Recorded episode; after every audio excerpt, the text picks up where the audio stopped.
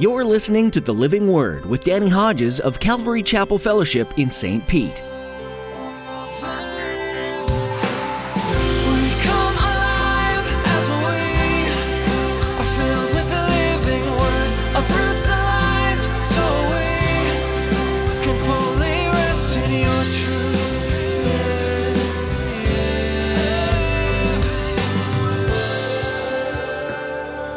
Doesn't mean that the rich person in this life materially can't be spiritual. That's not the point. But what's your perspective?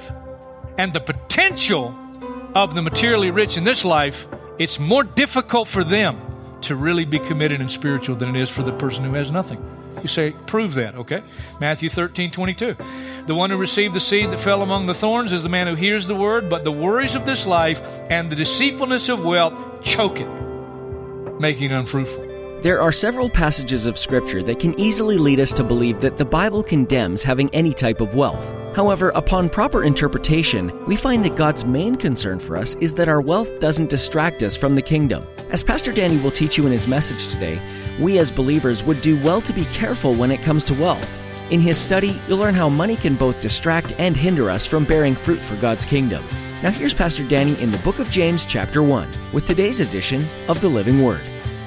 You're here this morning and you, you have no idea how the budget's going to work. You have no idea. You really don't know. You're having to trust God right now with every part of your being. You don't know how you're going to make it. You don't know how you're going to pay the bills. From heaven's perspective, if you're committed to the Lord, you're in a better position to grow spiritually than if you had plenty of money left over. Listen, from heaven's perspective, the pauper in this life who has faith in God is greater than the prince in this world who has everything. Because the pauper in faith here is a prince in heaven. That's what he's saying. The beggar laid at Lazarus's, Lazarus laid at the rich man's gate. Heaven looked down at him, and man, he woke up in glory. And the rich man that wouldn't even pay attention to him. He's in hell today. Perspective. Look at the next verse. Verse 10. But the one who is rich should take pride in his low position because he will pass away like a wildflower. For the sun rises with scorching heat and withers the plant. Its blossom falls, its beauty is destroyed. In the same way, the rich man will fade away even while he goes about his business. I always like to say some of these, this particular point, you came into the world butt naked. That's exactly how you're going to leave. One of the worst things could happen to us. Sometimes people say, see, people have said to me, how come God don't, don't, don't give me the number to win the lottery? I, I, this church wouldn't have any bills if God gave me the number to win the lottery. And I look back at them and say, are you sure? One of the worst things that could happen to you is God give you a bunch of money. It was a whole lot easier for me. I shared this with you a couple of weeks ago. A whole lot easier for me when I had no money. My retirement account, I wasn't bothered about, bothered about it then because I didn't have one. How are you going to be bothered about it when you don't have it? God said to me this past week, I start, I started with nothing, I have nothing. I'm doing pretty good. It doesn't mean that the rich person in this life materially can't be spiritual. That's not the point. But what's your perspective? And the potential of the materially rich in this life, it's more difficult for them to really be committed and spiritual than it is for the person who has nothing. You say, prove that, okay? Matthew 13, 22. The one who received the seed that fell among the thorns is the man who hears the word, but the worries of this life and the deceitfulness of wealth choke it, making it unfruitful. Can't choke it if you don't have it to choke it. Mark 10, verse 23, Jesus looked around and said to his disciples, How hard it is for the rich to enter the kingdom of God. That's right after the rich young ruler said, What must I do to inherit eternal life? If you know the story, Jesus said, Well, go sell everything you have, give it to the poor, and then come and follow me, and you have great treasure in heaven. He went away very sad because he was a man of great wealth, and he wasn't willing to give up what money can buy to get what money cannot buy. It's easier for a camel to go through the eye of a needle than for a rich man to enter the kingdom of God. That's what Jesus said. Remember the seven letters to the seven churches in Revelation? One in particular, written to a church at Laodicea. Here's what Jesus said. You say, I am rich. I've acquired wealth and don't need a thing, but you don't realize you're wretched, pitiful, poor, blind, and naked. Luke 16, verse 15, Jesus said, What is highly valued among men is detestable in God's sight. Timothy, 1 Timothy 6, verse 17, command those who are rich in this present world not to be arrogant, nor to put their hope in wealth, which is so uncertain, can be here today and gone tomorrow. But to put their hope in God, who richly provides us with everything for our enjoyment. Command them to do good, to be rich in good deeds, to be generous and willing to share. In this way, they will lay up treasure for themselves as a firm foundation for the coming age. Catch this last line, so that they may take hold of the life that is truly life. There's perspective. What's life all about? When I'm living paycheck to paycheck, and sometimes I don't even know how in the world I'm going to pay my bills, but I'm going to trust God. And as far as I know, I'm committed to the Lord. I'm committed to the Lord. Lord, my life is yours. That person. Great perspective to know that, hey, that's not where life is anyway. And for the person who has been blessed materially, the, the Christian who has been blessed materially, don't you forget. Don't let's forget. That's not what life's all about. Jesus said a man's life does not consist in the abundance of his possessions. Not what life's about. Zacchaeus, remember? I love Zac- story Zacchaeus. Every time I think about it, I see Danny DeVito because I think he looked like Danny DeVito. I do climbed up that sycamore fig tree to get a look at Jesus coming through Jericho. Jesus trees him, says, I'm going to go to your house today. He goes to his house, and Zacchaeus gets saved that day. And you know what the evidence initially of his salvation was?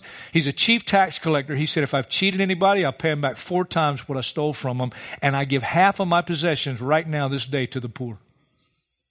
Jesus said, Salvation has come to this house. And Zacchaeus discovered Something he'd been trying all his life to find out where life was, and he thought more money is where it was. And he discovered that's not where it is. That's not where it is. A man's life does not consist in the abundance of his possessions. I got to hurry here. Second place, you need wisdom from heaven. Look at verse 12, James 1. Blessed is the man who perseveres under trial, because when he stood the test, he'll receive the crown of life that God has promised to those who love him. When tempted, no one should say, God is tempting me. For God cannot be tempted by evil, nor does he tempt anyone. But each one is tempted when by his own evil desire he's dragged away and enticed. And then after desire has conceived, it gives birth to sin, and sin, when it's full grown, gives birth to death. Don't be deceived, my dear brothers. Every good and perfect gift is from above, coming down from the Father of the heavenly lights, who does not change like shifting shadows. Last verse. He chose to give us birth through the word of truth, that we might be a kind of first fruits of all he created. You could put that another way. You're the apple of God's eye. I'm the apple of God's eye. God loves me and is concerned for me in a good way more than anybody else in all the world. God would never give his child a bad gift. He only gives good gifts. He only gives good gifts. Now, in light of these last few verses, let me, let me show you how that works out, practically speaking. In every trial, please listen, in every trial preordained by God, there is the potential for temptation. We all, like sheep, have gone astray. That's our natural tendency. My natural tendency. I got a new nature. The Holy Spirit lives in me, but I got an old nature still in the members of this body, and they're in conflict with one another. And my natural inclination is to go away from the path God wants me to go. That's my natural inclination. It's yours too. And so I don't even need the devil. But it's interesting the two words here, the Greek words. By his own evil desire, he's dragged away. That's our natural inclination to go the path that God doesn't want us to go. That's our natural inclination. The original word is a hunting term. And the picture is there's a trap set, and here comes the prey. And the prey is walking toward the trap. But the second word, he's dragged away by his own wrong walk. You're walking in the wrong direction. You're headed for a trap, and it's called sin. And the second word is an interesting word. It's a fishing term originally. I can relate to that. And it literally talks about, means baiting the hook. So one is the hunting term. There, there they go. They're headed for the trap. They're headed for the trap. And then hell comes along and says, we're going to make it enticing so that they come on in completely and we trap them. We're going to bait the hook with something they really like and that will be enticing to them. In every trial, there's the potential for temptation. But if we fail, can't blame God. Can't blame God. And you can try to blame the devil, but it don't work. Adam tried it right away.